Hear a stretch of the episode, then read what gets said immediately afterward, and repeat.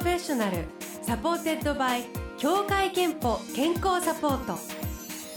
全国健康保険協会東京支部がお送りします。東京 FMブルーオーシャン住吉美紀がお届けしています。木曜日のこの時間はブルーオーシャンプロフェッショナル supported by 協会けんぽ健康サポート。美と健康のプロフェッショナルをお迎えして健康の秘密などを伺っております。今日スタジオにお迎えしたのはモデルのニカさんです。おはようございます。よろしくお願いします。えー、ニカさんは雑誌キャンキャンのモデルとしてデビューされ現在はストーリーのレギュラーモデルを務めていらっしゃいます。でアパレルブランドチェリーアンのデザイナーとしても活動しています。さらに日本ウォーキングセラピスト協会認定の姿勢ウォーキングアドバイザーの資格も持っていらっしゃって先日美人な歩き方という本を出版したばかりなんですよね。はいあのモデルとしてもう今日もあのもう入ってきてスラーって すっごい背高くて素敵にと思ったんですけど なんか20代の時にまず、人生の危機に直面したと伺っております、そうなんです。あのちょうどキャンキャンのモデルを卒業した後に26歳ぐらいの時に人生で初めてすごい太ってしまって、あの女性として太ってったらすごくなんかこういろいろなことに自信をなくしたりするじゃないですか、えー、私の場合職業もあの痩せてないとできない職業だったので、えー、もうすっごく焦ってダイエットをしては太りしては太りっていうことを繰り返して1年で1 3キロ太ってしまって、えー、そうなんです。で今思えば1 3キロ太ってたら今の身長で1 3キロ太ったらそ、まあ、普通の人ぐらいなんですけどそんなに痩せてらっしゃるのかモデルさんそうなんです。でも職業柄もうアウトだったんですねやっぱり。しかもあのなんていうのかなこう13キロ、はい、つまり米袋をそうなんです。10, 10キロと3キロ持って持ってるのと一緒なんです。あの肉体的に1年でそれだけ変化するとしんどいと思うんですよそうなんです、ま、でしかも体質的にあの上半身につくタイプだったんで膝下だけにお肉がつかなかったのでじゃあ膝にも負担もうすっごい膝とかが痛くなっちゃって。でもななん分かんない。なんでそんなにそうなんですよ。なんでなんだろうって自分でもその当時ずっと分からなくて、ええ、あの今から思えば多分すごくストレスというかちょうど女の人ってこう30代に入るちょっと前の20代後半の時ってこういろんなことに迷ったりだとか、まあ、私もそのこのままモデルのキャリアを上げて続けていくべきなのかもうお嫁さんになってゆっくりするしたいなとかいろんな気持ちが入り混じって、まあ、なんかそういうことで今となってはあの別にいいんじゃないの？それぐらいみたいなことにもいちいちこう躍起になったりだとかそういうことで気づいたらなんかすごい食べちゃってたんでしょうね。過食症みたいになってストレス食いみたいな。なってたんですよ。はあ。じゃあそれこそあのモデルのそのキャンキャンやってた時代に我慢してた、はい、例えばそうですなりなんなりとかそうです、ね、もう結構食べちゃったりとか。結構食べちゃったりとか。あと後に知ったんですけどやっぱりそのストレスのコルチゾールっていうあのストレスホルモンが分泌されると、はい、人ってチョコレートをすごい欲しがるらしいんですね。でやっぱり疲れてる時とかイライラした時みんな甘いものっていうのはコルチゾールが分泌されてそれをこう退治するために甘いものを食べるらしいんですよ。でもストレス脳のままだずっとそれが分泌されてる状態だからずっと甘いものを食べ続けちゃったりするっていうのでストレス太りっていうふうに。でも今おっしゃったようにその太ってる途中にも一回その何回かはダイエット努力して失敗しっていうのをやってたわけです。そうなんです。だから一回うまく痩せたりもするんですよ、でもあのなんていうのかな。無理してるダイエットなので1か月に例えば5キロ痩せようとか。どんなダイエットいやもうありとあらゆるやってないのないぐらいなんで逆に上げたらどいっぱいやりすぎてもちろん筋トレみたいなのもやりましたし食事制限とか、置き換えダイエットとかよくわかんないんですけど酢だ酢を毎毎日1本飲んだりやめるとか言われたら、なんか酢を丸飲みしたりとかしてむせて入っちゃったりとかしてなんかもうなんていうんですかね、まあ、でもそれだけもうストレスで、で、太ったら気持ち的にももっとストレスで焦ってそうなんです。まあそういう自分になってしまうもうそれだけ雪だるま式に太っちゃって。へえ、でそこで出会ったのがウォーキングそうなんです。それであのやっぱりその29歳になった時にもうやっぱり年齢考えてあのもうモデルにね痩せて戻れたとしてももう場所もないかもしれないしっていうことでまあ痩せないしだったらちょっと違う方に目を向けようと思ってあのエステサロンをあの開いたんですよ。えであのゲルマニウム温浴とかが流行ってた時にそういう温浴サロンを作ってでちょうどその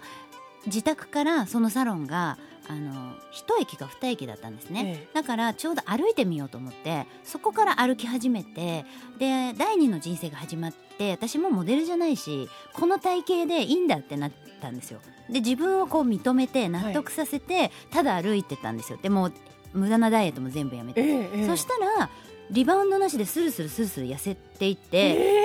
ー、1年であ半年でまず7キロ痩せてで1年で13キロ痩せたんですよ。戻った？戻ったんですよ。で3年間ぐるぐるダイエットして私って一体何だったんだろうってなっちゃって。本当。そう。3年間も続いてたんですね3年間もなんか闇の3年間みたいになってたんですよ、うん、であれモデル辞めた途端に痩せたと思ってあなんかもう本当合ってなかったのかなと思って。ストレスがそうストレスだったんだなと思って。でウォーキングもすごく良かったわけですねそうなんです。何か合ってたのそうなんです。で後からこのウォーキングアドバイザーになっていろいろ勉強したら、はい、やっぱりウォーキングはあのセロトニンってあの幸せホルモンあのコルチゾールと逆のホルモンが、はい、あの出るんですよ、はい、歩いてるだけで、うんうん、だからやっぱりこうた美味しい食べ物を食べたりなんかこう恋人と過ごした時とかにああ幸せ胸がいっぱいっていうあの気持ちみたいなのがセロトニンが出るっていうんですけどまあああいうのがセルフで歩いてるとセルフでその分泌がされるので、はい、まあ一石二鳥だなと甘いものを無理に食べなくても甘いもの無理に食べなくても、うん、ハードなダイエットをやらなくても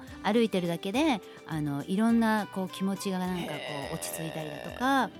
でやっぱり正しく、はい、あの姿勢とか歩き方、はい、正しくするのもすごく大事っていうのはそのそうなん歩いてる途中で勉強し始めて発見してたわけですね、最初はただ普通にウォーキングをやってただけだったんですね、ええ、でその後にウォーキングの先生にお会いしてあの歩きっていうものを一から教えてもらったんですよ。姿勢と歩きを。でもう本当目から鱗で。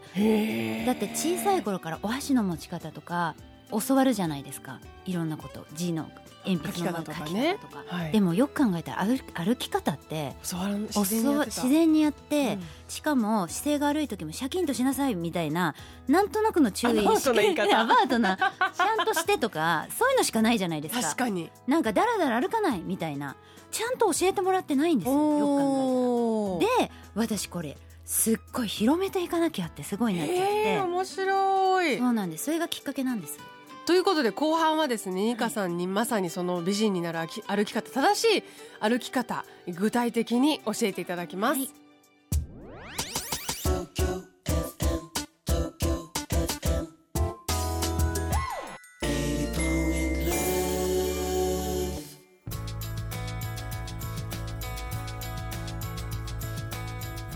ということで、えー、後半は Walk 歩くことについて教えていただきます。今日スタジオにお迎えしているのはモデルのニカさん。忙しさとストレスから一時13キロ、えー、増量してウォーキングをしてストレスがなくなったらダイエットに成功して13キロ減って、まあ、今やモデルに復帰しさらにあの美人な歩き方という本を出版してそういうウォーキングのアドバイザーとしても活躍されていると、えー、いうことでですね後半はその具体的な歩き方、はい。えー、これを広めなきゃいけないと、ね、そうなんです。思われたということで、うん、そのお話を伺っていきたいと思います。はい、どうですか？これ私が指導していただくという形でもリスナーの皆さんに伝わるかな？そうです、ね、やっぱり皆さん、うん、普通にちゃんと歩いてると思ってもちょっと違う人が多いんですか？ほとんどの人がほとんど歩けてないと思います。そうなんですか。だからウォーキングされてる方すっごい世の中に多いと思うんですけど歩き方をこの変えてウォーキングすると多分一石二鳥三鳥にもなるので覚えてウォーキングしてほしいなと思って。では私が悪い例になりましょう、はい、ということで、えー、ちょっとですね、はい、マイクを持って立ち上がりたいと思いますがはい。じゃああのどうしましょう。まず私が歩いてるところあのいつもの歩きをしていただいて、はい、ちょっとそれ私チェックはいじゃあ歩きます。はい。こんな感じなんですけど。はい。はい、ね、今見ていただいています。スタジオの短い距離ですが 歩いていますがあの、はい、今やっぱり着地をどこから私が見てると、うん、土踏まずよりも真ん中ら辺で着地してるんですよね。着地を、えー、着地なんて意識してなかったまず着地からが大事で。かかと？かかと？かかとが正解なんですけど、かかとからはそんなできてなかった。えー、そうなんですね。はい全然わからなかった。そうなんです。正しい歩き方が、ええ、まあ、まず正しい姿勢を取ることもすごく大事なんですけどあの内側重心でまず立つこともすごく大事でそれがすごく女性って特に分かりにくいから、ええ、お尻の穴をキュッと締めると内内側のあの内転筋がこう刺激され、はいはい、分かりますかね、え、そういうふうに立っていただいて、うんうんうん、あの肩を肩甲骨に引き寄せて、はい、姿勢を良くして立ってまずこうかかとから着地をして足指を立てるようにします、うんうん、そうするとふくらはぎがピンってこう刺激されるの分かりますか、はい、でそのまま足裏全体でこう着地して反対の足をこうこうやって足指で蹴り上げる、はい、蹴り上げる。でそのまままたかかとから着地して蹴り上げて、はい、かかとから着地して蹴り上げてっていうことをやると蹴り上げの時に、お尻と太ももの裏側の筋肉が使われてるの意識されてるのが分かると思うんですけど。あと足の裏もそうなんです。感じるっていうか。そうなんです。なので普通に歩いてるとあんまり足の筋肉を動かさないでみんな普通に歩けちゃうんです。でもこの歩き方にすると足全体の筋肉を使うので200歩歩くだけで割と最初は筋肉痛になったりする言われてみるとそうかも。今までは要はなんていうのかな。丸太2本が移動していたそうそうそう。よいしょよいしょよいしょだったんですけど。そうなんです今言われたようなことを意識するとまず足の裏ってそうだ柔軟性があってそうなんです。こう 順番に着地できるんだっていう。あの足の裏とか足指がやっぱり硬かったり足首が硬かったりするとこのかかとから立つ時になかなかかかとが上げれないんですよ。だからやっぱり足首をよく回したりとか美脚になりたかったらまず足の指とか足首からケアしていかなきゃいけない。みんなかマッサージするじゃないですか、はい、そうじゃなくて足の指からケアしていかないと流れは良くならないので。へえ。まずもうそれを意識するだけで随分違うってことですね。違います、うん。足の裏をまずかかとから順番につけてちゃんとつま先に抜けるように地面につけて最後はちゃんと蹴り上げる。っていう歩き方をずっとしていくと割とあの最初は駅まで歩こうと思っても結構疲れちゃうんですよ、はい、だからまあ200歩からあと、まあ、駅まで歩けるようになった駅までとか、まあ、ちょっとそのウォーキングっていう時間をわざわざ作らなくてもあの絶対歩く時間っていうのあるじゃないですか、はい、生活してたら。その時に、まあ、ちょっとヒールなしの靴の場合はあのこの歩き方に変えてみようとかするだけであの普段のあるだってエクササイズしてるのと一緒だからジムにわざわざ行かなくても確かに。私は時間でもできるし。私は歩いてるだけで今もうダイエットできてるみたいな感じで。それこそその1日何分以上歩いた方がいいとかあの距離にしてどのぐらいとかそういうのはあんまり決めなくていいんですか？そうなんです。あの特にまた私そういうことで何をやらなきゃいけないみたいなことを決めつけすぎちゃうと特に日本人の人ってすごい真面目な人が多いから決まりを作ってそれを守れなかった時にすごくあーってなる人が多分すごくできなかったって、そうすると明日もなんか続かなくなっちゃったりあの糸がプチンって切れちゃうと急にできなくなるみたいなのあるじゃないですか、だからあえて別に今日歩きたくなかったら別に歩かなくていいし、まあ、歩いたタイミングで歩けばいいし逆に気持ちいいとこに行って歩きたいなって思ったら全然歩けばいいしっていうぐらいです。女性だとヒールでねあの、はい、通勤というかお仕事でも毎日履いてる方いると思うんですけど、はい、ヒールでの歩きって意味で何か気をつけた方がいいこととか、ね、だからよくヒールで美脚を作るみたいな話も結構あるじゃないですか、はい、でも本当私から言わせるとヒールは本当に美脚になりたい人の本当大敵だと思ってていて、うん、やっぱりすごく体に悪いし足指をやっぱ締め付けてるじゃないですか、はい、だからなるべく履かない方がいいんですけど女性はどうしても履かなきゃいけない場所っていうのは必ずあるから、ヒールの時はかかとから着地するとひっくり返っちゃうので、土踏まずから滑り込むように着地して、さっきの蹴り足も一緒の感じです。なるほど。でもあれですね。普段なるべくフラットシューズでで練習して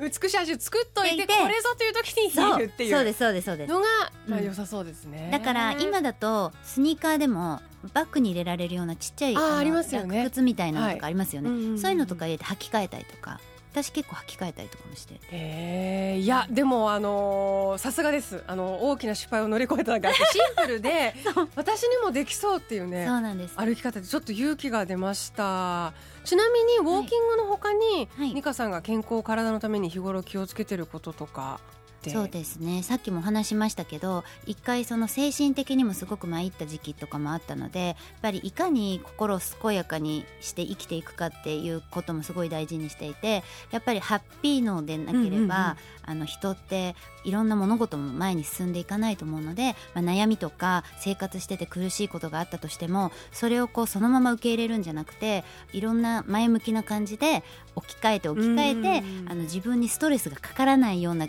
努力を逆にするようにして。なるほど。大事なことですよね。やっぱりストレスって大きいんですね、はい、13キロ太っちゃうぐらいに。ストレスってやっぱり大きいんですよ、はい、ね。えーまあ、あの美と健康のもうスペシャリストになられたニカさんですけれども、はい、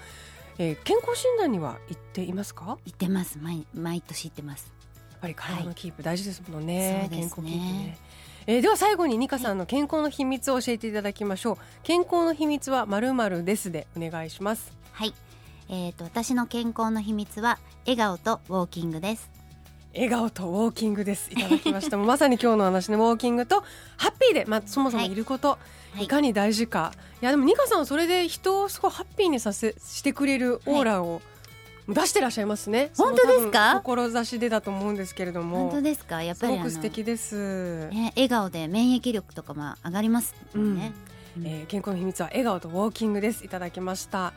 えー、このコーナーではあなたの健康の秘密や健康でいるための秘訣も募集しています。毎週1名様にクオカード3000円分をプレゼント。ブローシャのホームページにあるメッセージフォームからお送りください。ご応募お待ちしています。ということで、えー、今日お迎えしたモデルのニカさん、えー、著書の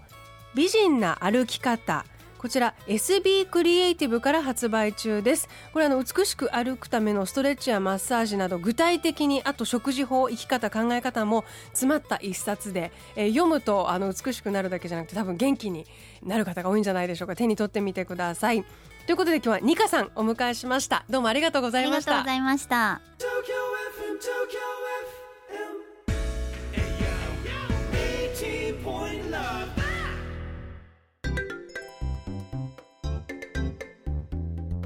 あなたの健康をサポートする協会憲法東京支部からのお知らせです。成人の8人に1人がかかっていると言われる慢性腎臓病 CKD 初期には自覚症状がありませんが放っておくと人工透析が必要になる怖い病気です。協会憲法東京支部では検診の結果から CKD の可能性がある方に早めの治療をお勧めする文書をご自宅宛にお送りしています。届いた方は早めに専門医にご相談を。協会けんぽ東京支部のホームページでも詳しくお知らせしていますので合わせてチェックしてください。ブルーオーシャンプロフェッショナル supported by 協会けんぽ健康サポート。全国健康保険協会東京支部がお送りしました。